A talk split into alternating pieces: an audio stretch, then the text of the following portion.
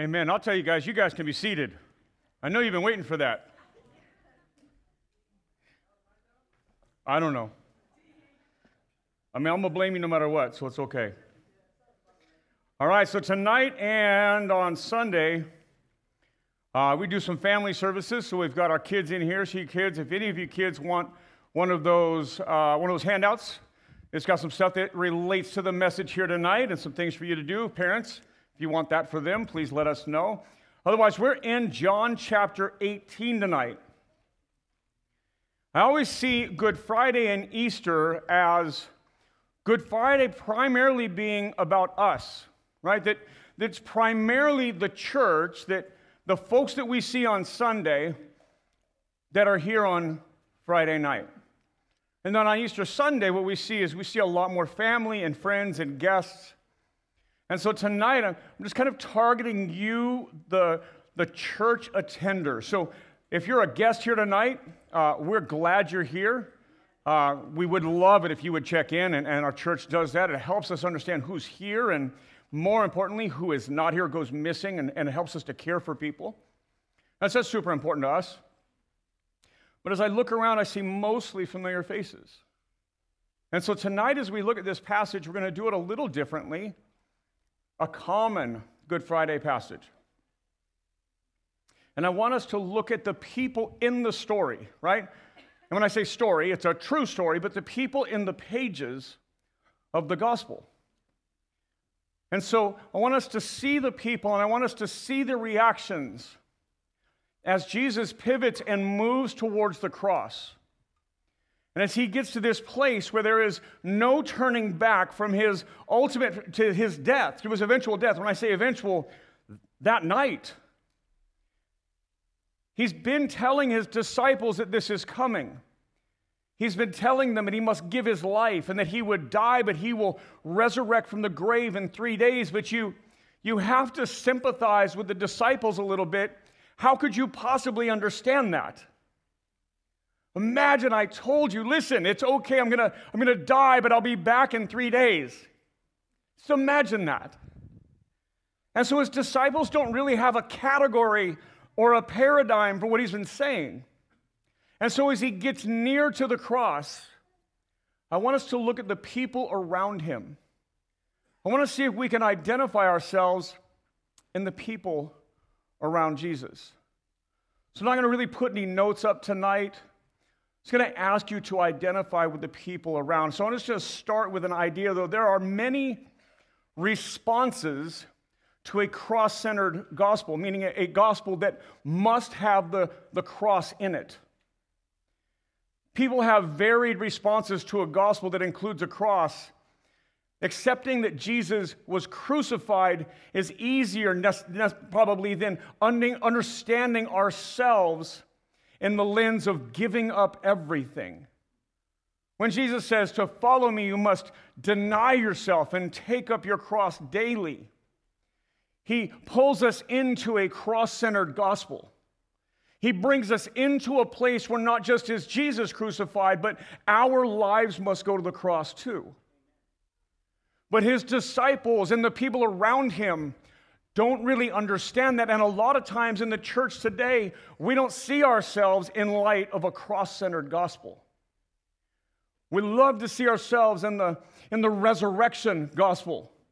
We love to see ourselves in the heaven gospel, even in the victorious life of Jesus gospel, in the very forgiven gospel. But we need to find ourselves in the cross as well where Jesus satisfied the wrath of God for our sin.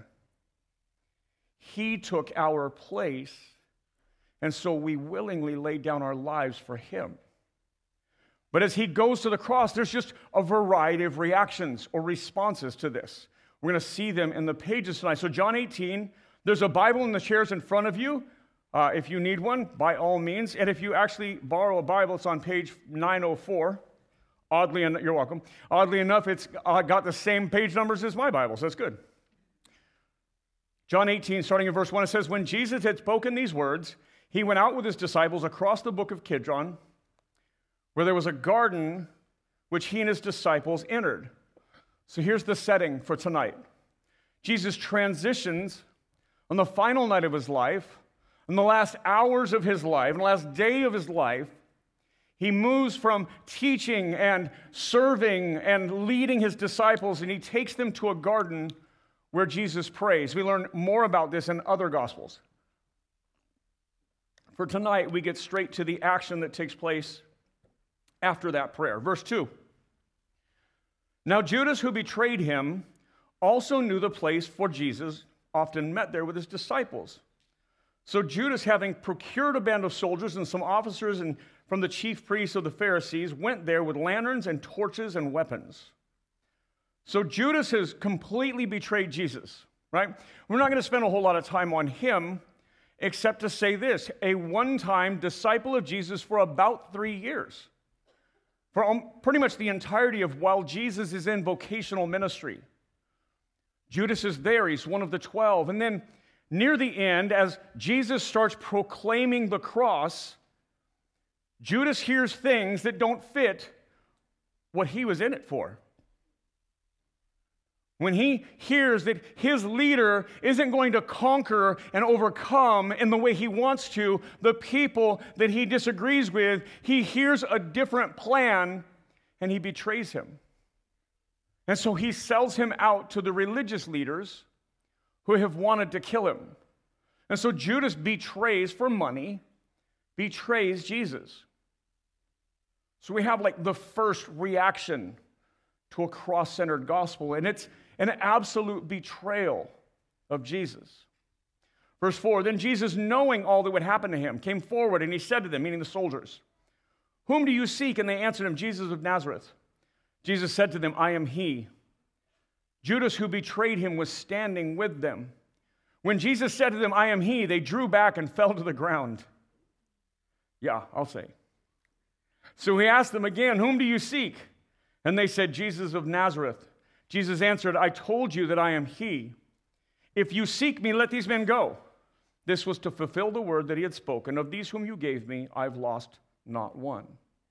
So Judas betrays Jesus. He sells him out to the religious elite, and then he goes to the religious leaders and he gets some of their soldiers and guards, those who protect them. And Judas brings them to the garden where Jesus often went with his disciples to pray and Jesus' other 11 disciples. And at this point, it's the 11. There's, as you know, many, many, many disciples. In fact, there's about 500 that see him resurrected. There's about 120 in that first church where the Spirit falls upon them.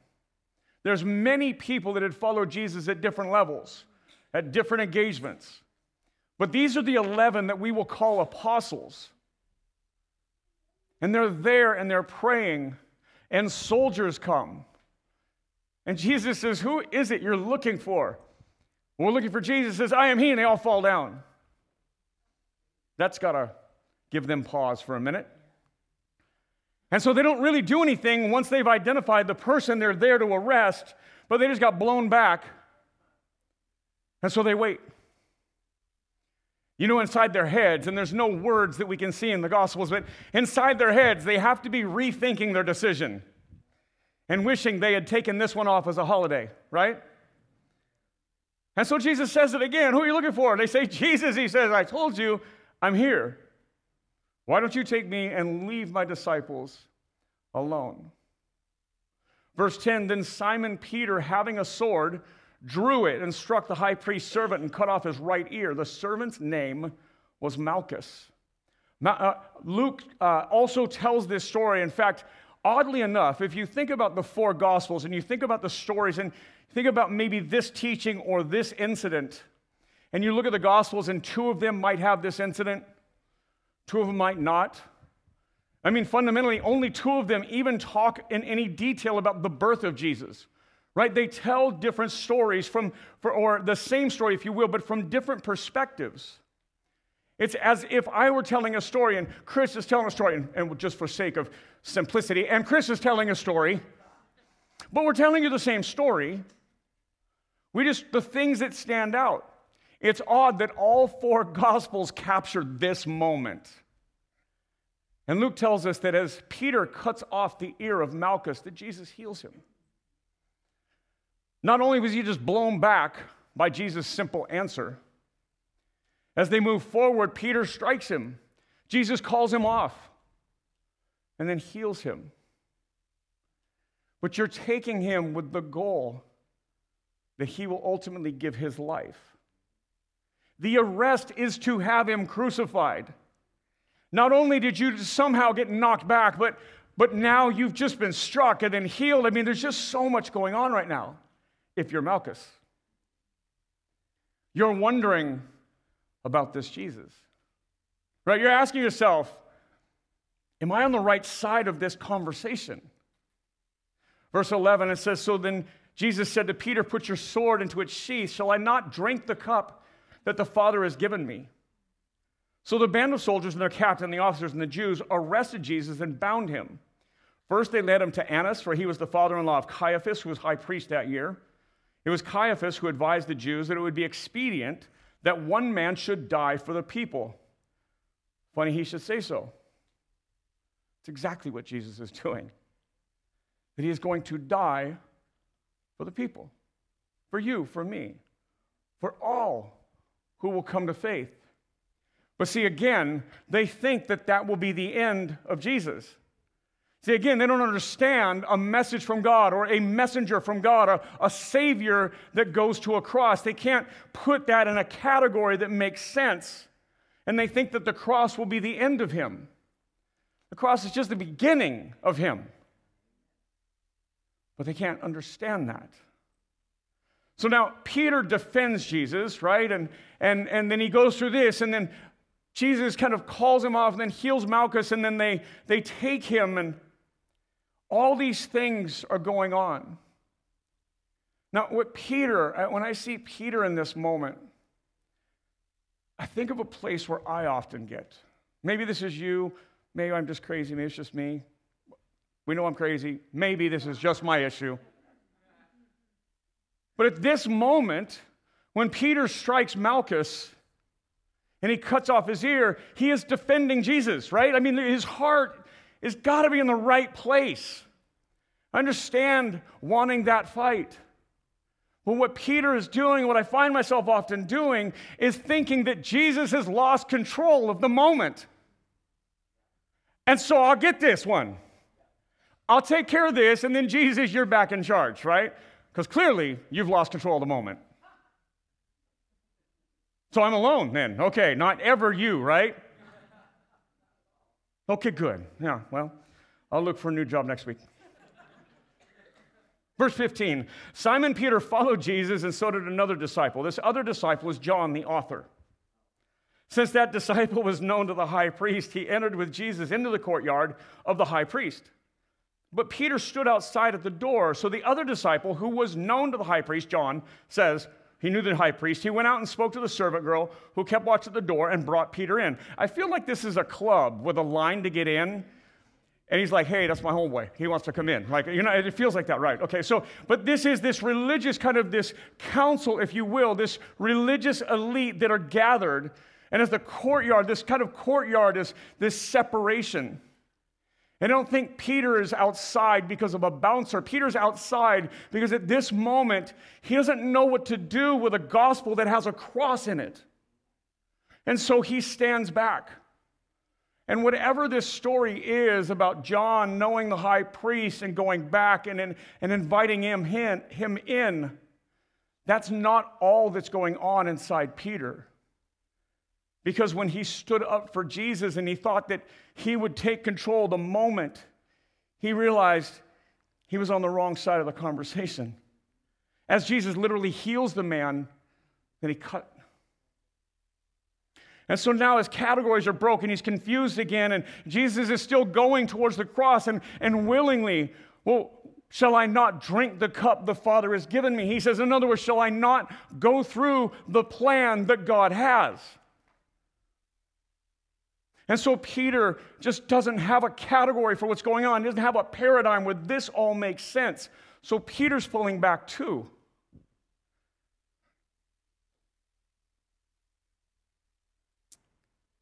It says the servant girl at the door, verse 17, said to Peter, You are not one of the man's disciples, are you? Hey, aren't you one of his guys, Jesus' guys? He said, I am not. Verse 18 Now the servants and officers had made a charcoal fire because it was cold, and they were standing and warming themselves. And Peter was also with them, standing and warning himself. Peter now completely denies being a disciple of Jesus. He just doesn't get it. I mean, we know the story, we know that Peter does well eventually. I like Peter because Peter's so all over the place that I, I feel better about myself, honestly, right? He's got his highs and his lows, and his highs are really cool, and his lows are pretty bad. But he makes it in the end. I have hope, right? Like we can set our eyes on this and we're like, okay, this guy's a real guy. And right now, he's completely denied Jesus after three years of miracles and teachings and healings and, and just so much, and yet he's like, nope, I never met the guy. nope, not, not his disciple, right? And it gets worse, right? Verse 19 the high priest then questioned Jesus about his disciples and his teaching. Jesus answered, I have spoken openly to the world. I've always taught in the synagogues and in the temple, where all Jews come together. I've said nothing in secret. Why do you ask me? Ask those who have heard me what I've said to them, and they know what I said. Jesus like, You didn't need to go through all this. I stand in the middle of the temple and the synagogues. Right? I preach openly. When you came to the garden, I'm like, It's me. Why, why all the drama? Verse 25, it says, And when he, when he had said these things, 22, excuse me, when he had said these things, one of the officers standing by struck Jesus with his hand, saying, Is this how you would answer the high priest? I'm guessing that's a line he's going to regret at one point. Verse 23 Jesus answered him, If what I said is wrong, bear witness about the wrong. But if what I said is right, why do you strike me? Annas then sent him bound to Caiaphas, the high priest. The religious elite really don't have a whole lot to do with this. They know they don't like him, but it's a power struggle. Jesus is making disciples, Jesus is causing people to follow him. And it started with his cousin, John the Baptist, who was drawing people away and calling Jews to baptism, a baptism of repentance. And Jews didn't get baptized. That's what they did to outsiders before they brought them in. And yet they're going out to John, and the droves of people are going out. And then all of a sudden the focus shifts and they start to follow Jesus. And Jesus takes that message of repent, and he, the kingdom of heaven is at hand, and he calls them away, and he gets in conflicts with the Sadducees and the Herodians and the, the heresies and uh, the heresy, the Pharisee, same thing. Pharisee, you know, anyhow, right? Has missed a P there. Freudian slip, I suppose. and he argues and debates, and they try and trick him, and his answers are so profound. They just got to walk away like, man, that didn't work. Because he is truth. It's not Jesus doesn't have truth, he is truth. He is the very word of God that became flesh. This author, John, is the one who writes that. And so they just don't know what to do. They know what they want. They want power again. They want to be back in charge. They've lost control. And Jesus seems to have what they need. And the assumption, the, the, the belief is if we can get rid of him, then we're back. Right? They're like the political party that lost the last election as it teeters back and forth. If we just get rid of this guy, then we can get back in. We get rid of this guy, and then we're back in, right? I know, completely unfamiliar to Americans. Verse 25 So Simon Peter was standing and warming himself. Now, Simon Peter was standing and warming, him, warming himself, and he said to him, You also are not one of those disciples, are you? And he denied it. He said, I am not. One of the servants of the high priest, a relative of the man whose Peter ear had, Peter, whose ear Peter had cut off, said, Did I not see you in the garden with him? And Peter again denied it. And at once a rooster crowed. Now, if you're unfamiliar with the gospel stories, the rooster, as Jesus had told Peter, you will deny me three times before the rooster crows. This night, in other words, before morning comes, you'll deny me three times. And Peter's like, Never, I'll die with you. And then literally goes to fight. Jesus calls him off.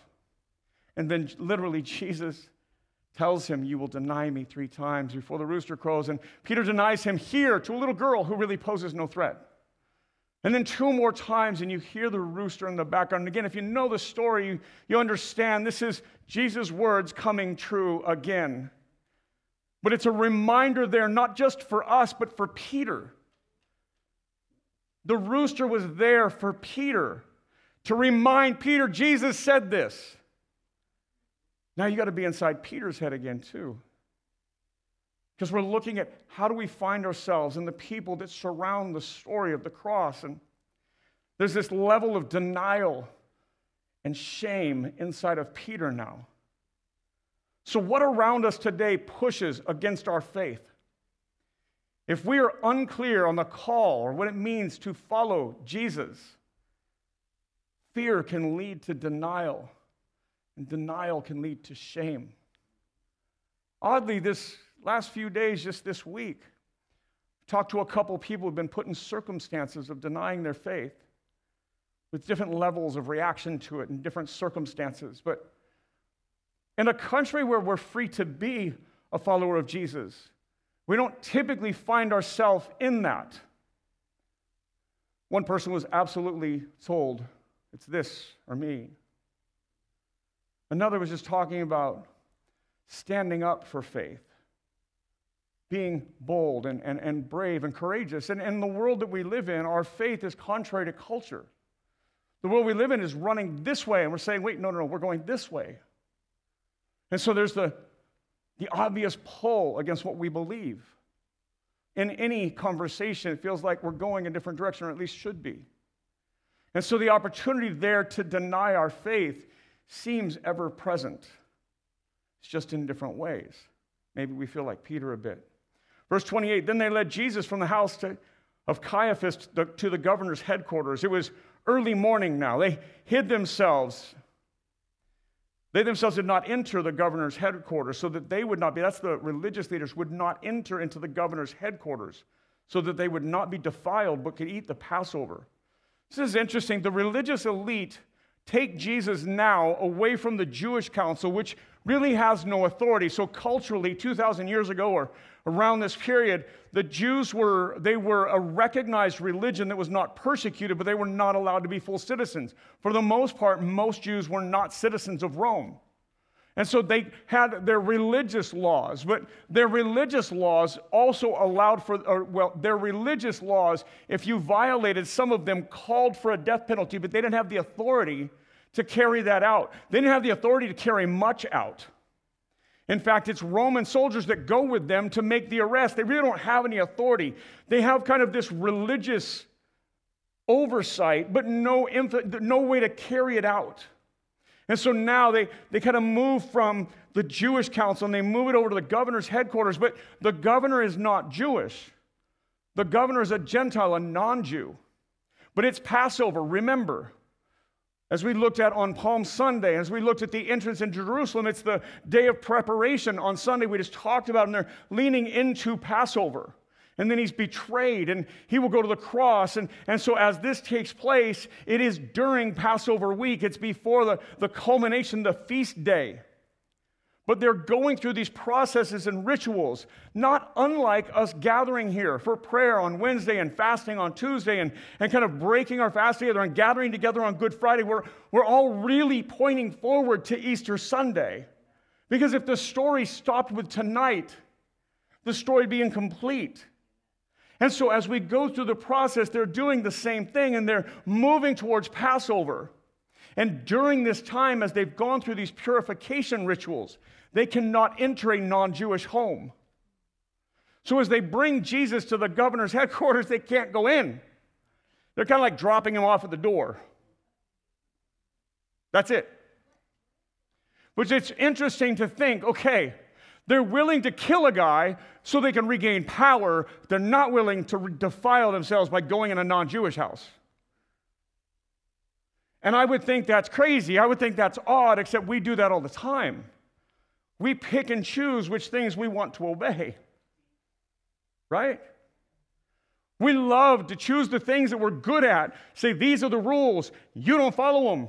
these are the rules and you break them. And, and but we, we hate to look at the other rules that we don't do good at. We set those aside. And that's what they're doing. They're picking and choosing because religion often leads to that. Because religion is always a system. And religion can be used in a good sense, but typically when we hear the word, it's not a good thing. And in this case, the religious are picking and choosing what fits them and suits them best, and then they're excluding other things. And so they're overlooking this desire to murder a man they disagree with. But they won't defile themselves by going in a non Jewish home. Where do we find ourselves here? In this cross centered story, on the outside of it looking and asking, do we find ourselves in the religious? Picking and choosing which things we want to obey and which things we want to ignore, which things we want to do, and which things we want to hold against other people. Verse 29. So Pilate went inside to them, went outside to them, excuse me, and said, What accusation do you bring against this man? And they answered him, If this man were not doing evil, he would not have delivered, we would not have delivered him over to you. Pilate said to them, Take him yourselves and judge him by your own law. The Jews said to him, If it is not lawful for us to put anyone to death, this was to fulfill the word that Jesus had spoken to show well, what kind of death he was going to die. John points along the way within the narrative. Like this right here stands out now. As I was living it, John says often, I didn't get it. But now that I'm on the other side of it and I'm writing it, this mattered and this mattered. Oh, yeah, Jesus said this and it came true. And this happened, and yep, Jesus said it would go down this way, and this is how he would die, and this is what happened. And John just is this tour guide along the gospel, writing years after it took place and showing us hey, here's what Jesus did along every step along the way. See, sometimes in this cross centered gospel that calls us to give of our lives in response to a Savior who gave his life for us, we look back and we learn what Jesus has been saying all along. Sometimes we have to look backwards and remember to help us move forward in a way that pleases Jesus. Verse 33. So Pilate entered his headquarters again and called Jesus and said to him, are you the king of the Jews? Jesus answered, Do you say this of your own accord, or did others say it to you about me? Pilate answered, Am I a Jew? This is a like a put down. Like, am I a Jew? Right? Like you would think that I'm, I'm going to say that. Your own nation and the chief priests have delivered you over to me. What have you done? Jesus answered, My kingdom is not of this world. If my kingdom of this, were, were of this world, my servants would have been fighting that I might not be delivered over to the Jews, but my kingdom is not from the world. Then Pilate said to him, So you are a king? And Jesus answered, You say that I am a king. For this purpose I was born, and for this purpose I have come into the world, to bear witness to the truth. Everyone who's of the truth listens to my voice. Pilate said to him, What is truth? See, Pilate is this governor. He has actual authority. He's Roman. He has the authority. He's over the Jews. And in this area, this area, this quadrant that he oversees, he has the right to say what happens a yes or a no. What happens? An up or a down? A life or a death? We let you go. We kill you. We beat you, send you on your way. And Pilate is interested now. Like, so tell me, they say you're calling yourself a king. Are you a king? See, Jewish kings existed. There were Herods, they were kings who were had no authority, they were kings. He's like, Are you just one of those guys saying you're a king? Are you, are you one of those guys who's saying he's the savior of the nation? Because there'd been those two. He's like, Tell me about yourself. She's like, Whatever. Like, where'd you hear that? You know? My kingdom's not of this world. Like, I don't answer to you. It's true, it's a little blunt. I wouldn't call it rude, but he's there. Like, Jesus, like, I don't really answer to you. My kingdom is of another world. If not, we'd have fought you. Like I had to do it. I wanted to fight anyhow, right? That's not it. I'm going to the cross. He understands that. He says, I'm the truth. People understand the truth. Believe me. And Pilate says something so 2020, 2021, 2, 3, so right now, what is truth? Modern day relativism. Well, it might be true for you, but it's not true for me. I wish I could go back to high school and tell them, listen, man, maybe that math answer, math answer wasn't true for you, but it was true for me. But I had better grades. See, it's true or it's not true, right? So either Jesus died and he resurrected from the grave or he didn't. Either Jesus is God because he claimed to be, or as many authors have said, there's three categories. He's crazy, he's lying, or he's right. We have to choose. And at this moment, the people around the cross who think he's going to die see no future in Jesus, and they're like, crazy. I'm guessing with crazy. Because he doesn't seem afraid of this cross at all. What is truth? See, relativism isn't higher learning, it's self guiding, right? Because the truth never seems to conflict with you when truth is relative. Truth seems to land squarely with me all the time. Hmm, Verse 38, second half of it. And after he had said this, he went back outside to the Jews and told them. So I love Pilate in this story, by the way. As he goes back and forth, you get to see him thinking about Jesus. He told the Jews, he says, I find no guilt in him, verse 39, but you have a custom that I should release one man for you at the Passover. So do you want me to release to you the king of the Jews? And they cried out again, Not this man, but Barabbas. Now, Barabbas was a robber. That's one of the least things he did, according to other narratives. So Barabbas is a bad man, and, and they have this opportunity right now to release somebody. And there's the guy who doesn't seem afraid to die, but doesn't seem to be doing anything wrong either. I can release him because you guys have a, a tradition. And I'll honor your tradition. How about this? Like, does this fix it? And they shout for this bad guy to be released. Chapter 19, verse 1. Then Pilate took Jesus and flogged him. And the soldiers twisted together a crown of thorns and put it on his head and arrayed him in a purple robe. And they came up to him saying, Hail, King of the Jews! And they struck him with their hands. And Pilate went out again and said to them, See, I'm bringing him out to you that you may know that I find no guilt in him. So Jesus came out wearing the crown of thorns and the purple robe. And Pilate said to them, Behold the man. When the chief priests and the officers saw him, they cried out, Crucify him, crucify him. Pilate said to them, Take him yourselves and crucify him, for I find no guilt in him. Pilate's pretty clear about his conclusion, but he thinks if I send him away to be beaten, maybe that'll solve this. The Barabbas idea didn't work. We'll try this. Now, to understand the flagellum, is this long handled kind of whip, this, these lashes that come out, and they would tie bone and, and glass into them and rocks, and, and they would beat someone that would just tear the flesh away. And they literally beat Jesus until he was unrecognizable. And, and then after that, they put this purple robe on him to mock him. And they crammed on these, this crown of thorns on his head that pierced into his head and, and again continued to hurt Jesus and mock him and beat him and then parade him out. Said, Here's the man. Here's your king. And they say, It's not enough. You got to kill him.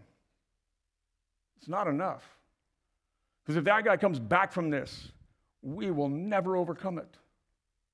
We will never regain the power and the authority and the influence that we have right now if he stays alive. Pilate says, I find no guilt in him. He didn't do anything wrong. I already beat him till he's beyond recognition, he, he, but he didn't do anything wrong. I find no guilt in him. The Jews answered him, We have a law, and according to that law, he ought to die because he has made himself the Son of God. Never let it be said Jesus didn't claim to be God. That's what they killed him for. That's what they arrested him for. That's what they cried for his death for because he claimed to be God. It's not this mysterious thing that disciples made up later. He claimed to be God. That's what they betrayed him for. Verse 8 When Pilate heard this statement, he was even more afraid. Listen, even more afraid. Pilate's second guessing the entire thing. As Pilate sees Jesus inching towards the cross, Pilate is second guessing all of it. He finds no guilt. He hears his claims. He's heard him speak. He didn't feel like he, he was afraid of this at all.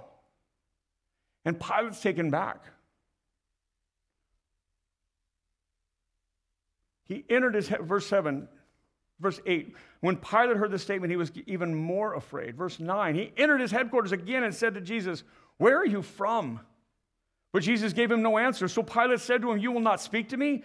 Do you know that I have authority to release you and authority to crucify you? And Jesus answered him, You would have no authority over me at all unless it had been given to you from above. Therefore, he who delivered me over to you has the greater sin. It's on them, he says. It's not you. We're good. I don't want to hear like, we're not saying like he's saying, when he didn't come to faith, but Jesus saying, listen, you're a cog in this whole thing. You're not doing it. God has given you this authority. I'm headed to the cross. I'm going.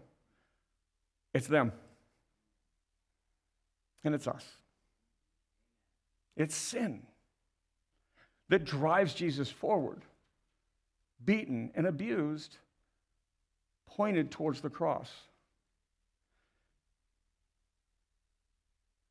Jesus answered, You would have no authority unless it had been given to you. Verse 12 From then on, Pilate sought to release him, but the Jews cried out, If you release the man, you are not a friend, you are not Caesar's friend. Everyone who makes himself a king opposes Caesar. So they shift gears now, right? This is a political tactic because ultimately the religious leaders are just a political group. They're the same as a modern political group. All they want is authority and power. When they have authority and power, they stay in power. When they lose power, they'll fight for it. They want to eliminate this man because it puts them back in power. And so now they shift tactics. They say if you release him, you oppose Caesar. Caesar is emperor over the modern world at this moment. He's the most powerful man, man on the planet. And they say, oh, then you're opposing Caesar. They go again, political. Verse 13 So when Pilate heard these words, he brought Jesus out and sat down on the judgment seat, a place called the stone pavement in Aramaic, Gabbatha. Now it was the day of preparation of the Passover. It was about the sixth hour. And he said to the Jews, Behold your king. I love he keeps doing this. He kind of poking a bear, right? Behold your king. They cried out, Away with him, away with him, crucify him. Pilate said to them, Shall I crucify your king? And the chief priests answered, We have no king but Caesar. I just want you to hear that. We have no king but Caesar. This is the religious leadership, the chief priests. This is the lead pastors. This is the guys that ought to get it right, and they're so far off track. This is what they say We have no king but Caesar. Political idolatry, when it's all about leaders and power, becomes our God. Jesus is pushed away. There are no political solutions for sin when the solution can only be the cross. They completely laid down their allegiance to God for political gain. Listen, I don't care where you sit, left or right, Democrat or Republican. I don't care who you voted for. We can have that conversation someday, but I have no hope in that system. But we give a lot to it. As a church, as Christians in America, we put a lot of emphasis in it. Just go online and watch. It'll be Trump, it'll be somebody, it'll be Biden, it was Obama, it was this, it was that. There are no political solutions when the, the cause is sin. You can't legislate morality. You can't define marriage or life or anything else and expect people's hearts to change because the problem is sin. And the solution is the cross, but they don't understand that.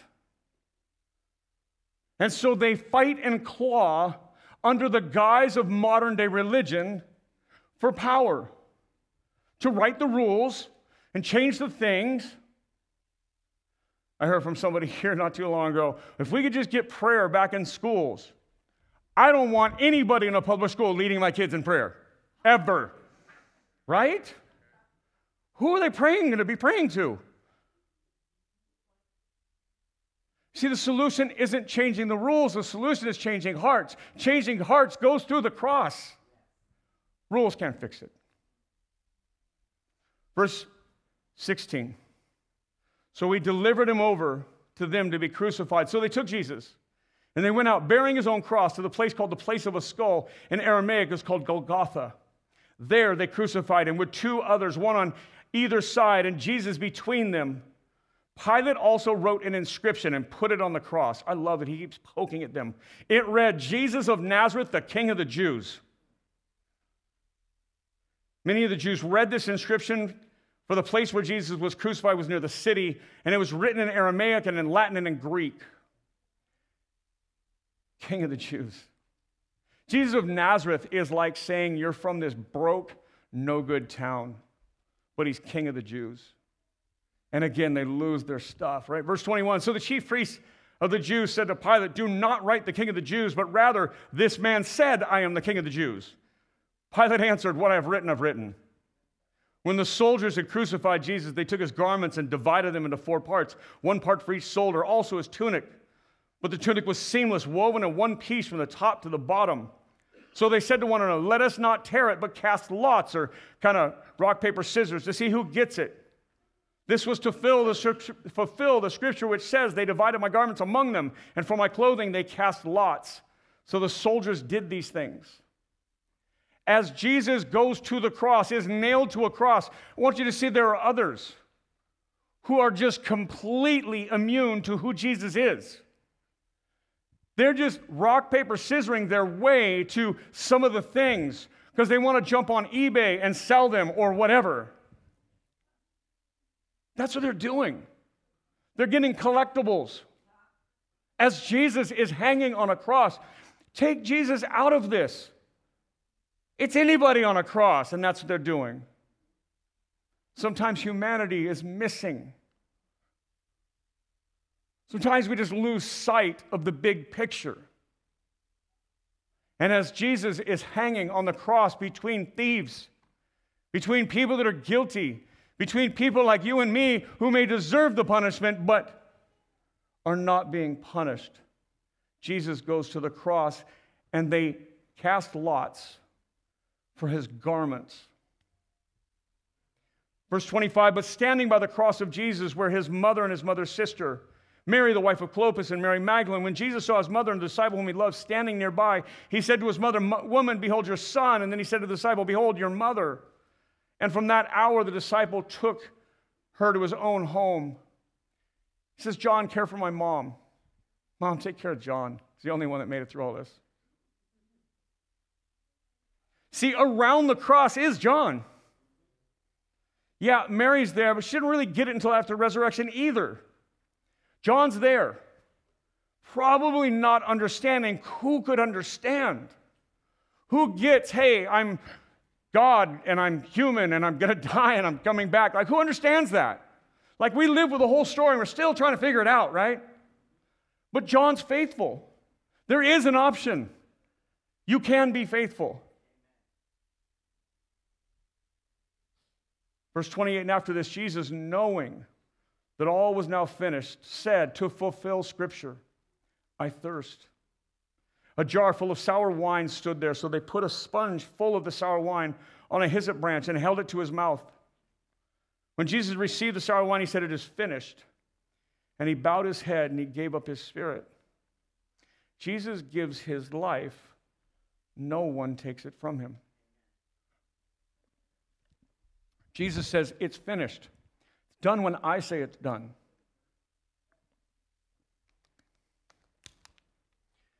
And he gives his life on a cross for us. It is finished. That tetelestai, so many of you have heard it taught on. That Greek language is there. It is so complete. It sits in the perfect tense, not not perfect like it's got it all right, but in, in language, the perfect tense, like it's, it's true now, it's true forever, it's true all the time, it's true backwards and forwards and left and right. It is finished, it's complete, my work is done. Forgiveness of sin is now handled, Jesus says.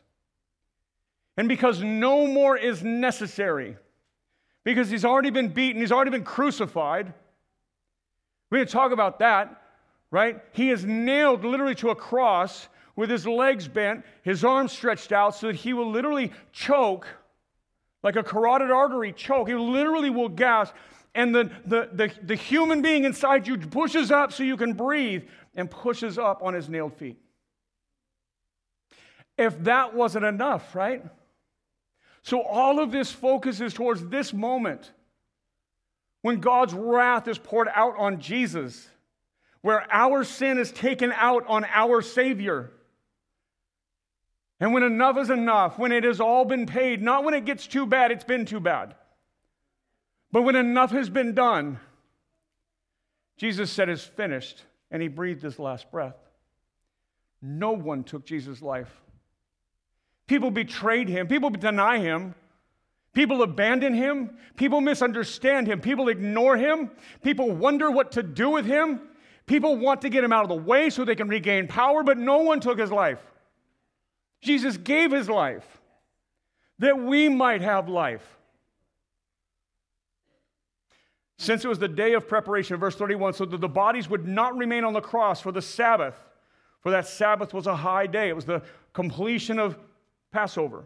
The Jews asked Pilate that their legs might be broken, that they might be taken away. So the soldiers came and broke the legs of the first and of the other that had been crucified with him. But when they came to Jesus, saw that he was already dead.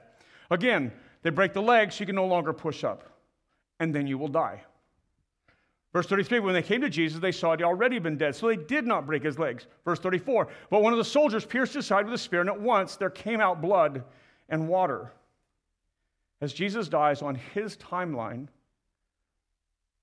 he goes to the cross for our sin. Verse 35, he who saw it has borne witness. John now in the story. He who saw it has borne witness. His testimony is true, and he knows that he is telling the truth that you also may believe. For these things took place that the scripture might be fulfilled. Not one of his bones will be broken. And again, another scripture says, They will look on him whom they have pierced. As Jesus gives his life, the story comes to a moment, a moment that we must identify with. And John says, I write this so that you will believe. I keep pointing out this was said in Scripture so long ago that hundreds of years before Jesus was born, this was said. Jesus said this before it happened. When he died, this fulfilled this. John keeps pointing to the story. I witnessed it with my own eyes. This is John in court, under oath, telling you, I saw this. And I'm writing it down this way that you might believe. And I want us to do tonight what that last line says. I want to look on him whom we have killed whom I have killed with my sin and you have killed. Now, we didn't take his life, he gave his life. But his life must be given because we choose to ignore him and go our own way. And I mean, as followers of Jesus, we all know we ignore him and go our own way. So we know we deserve the penalty. And we know what he paid for us. So who are you in the story? And, and, Maybe you're one person and, and maybe you feel like a collection of them all. But Judas betrays Jesus. Maybe you feel like you've betrayed Jesus completely and he wouldn't take you back. I'm here to tell you that's not true. That Jesus gave his life to bring you home. Maybe you're Peter and you've denied Jesus, and maybe you're ashamed of what you've done. Maybe, maybe you have not lived up to the standard you would set for yourself in your faith, and you've pulled back. When things got hard, you shrunk down instead of rose up, and, and maybe that's you. Maybe you're ashamed of the, the actions you've taken, the sins you've committed. Well, don't be ashamed. Draw near to the cross, where Jesus says, This is my blood given for you to forgive your sin. Maybe you're like Malchus who opposed Jesus, but now you have a different view. Now you've seen the man, you've seen the death, you've, you've heard, and maybe you're changing your position. You're finding him other than you expect to be. Maybe Jesus is still an enigma. Maybe you're like Pilate, trying to understand this man who seems completely and wholly other and you want to know more, you want to ask the question, what is truth? I'd encourage you, press in to the cross, lean in to Jesus. There's the crowd who on one day shouts, Hosanna, blessed is he who comes in the name of the Lord, the King of Israel. And just couple, three, four days later, shouts, Crucify him with the religious elite. Remember, they're all in town for Passover. And it's all during Passover. The crowd turns. How often do we find ourselves a part of a crowd that kind of moves us depending upon the mood of the crowd? And then there's the religious. Other than the soldiers who are really doing their job but loving it too much, the religious elite are the worst. They know better and they do it anyways. And like each political party, they're there for power. They're there for people and control and for power. And they will do anything to stay in control. Let me tell you, we're not in control, anyways. Who do you see yourself with or as in the story? See, all of us need to understand the cross, that it's at the cross we're all equal. Roman soldier, religious leader, thief on the cross, Judas, Peter, Mary, John, we're all equal at the foot of the cross. We all come only bringing our brokenness and sin. That's all we have to offer. But upon that cross, Jesus takes our sin and gives us his righteousness. I'm going to close with these words. Verse 38 After these things, Joseph of Arimathea, who was a disciple of Jesus, but secretly for fear of the Jews, asked Pilate that he might take away the body of Jesus. And Pilate gave him permission, so he came and took away his body. Nicodemus also had earlier come to Jesus by night and came bringing a mixture of myrrh and aloes, about 75 pounds in weight. Remember Nicodemus, who Jesus says, You must be born again. Verse 40 So they took the body of Jesus, they bound it in linen cloths with the spices, as is the burial custom of the Jews. Now, in the place where he was crucified, there was a garden, in the garden, a new tomb in which no one had been laid. So, because of the Jewish day of preparation, since the tomb was close at hand, they laid Jesus there. And our Savior lays in a grave. Something we don't have really a category for sometimes. And sometimes calling us to the cross and to the grave makes no sense but it is how Jesus reconciles us to God. So, who are you in the story? Let's pray. Jesus, I find myself in a bit of all of them, heavier in some than others. But far from you often, Lord, on the wrong side of the conversation frequently, too frequently for my own comfort, Lord. And yet, there you are, welcoming me back.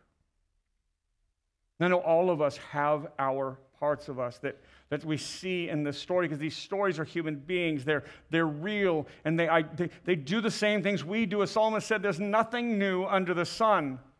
We're all broken and sinful. It affects us in so similar ways. So help us to see ourselves in the story that we might turn and stand at the foot of the cross next to John and Mary and others and, and, and, and give our lives to you. Let us see you as mediator hanging between God and us. Let us understand that is the bridge that overcomes our sin so that we can be in the presence of a holy God who is now our Father because of you. You have made us sons and daughters because of your death. You have brought us in and made us family. Help us return to the family. Help us lift our eyes up off the temporary and look above and see that this is your plan for us. Jesus, it is through the cross that we have life. Help us to find ourselves in the story of the cross. It's in your name we pray. Amen.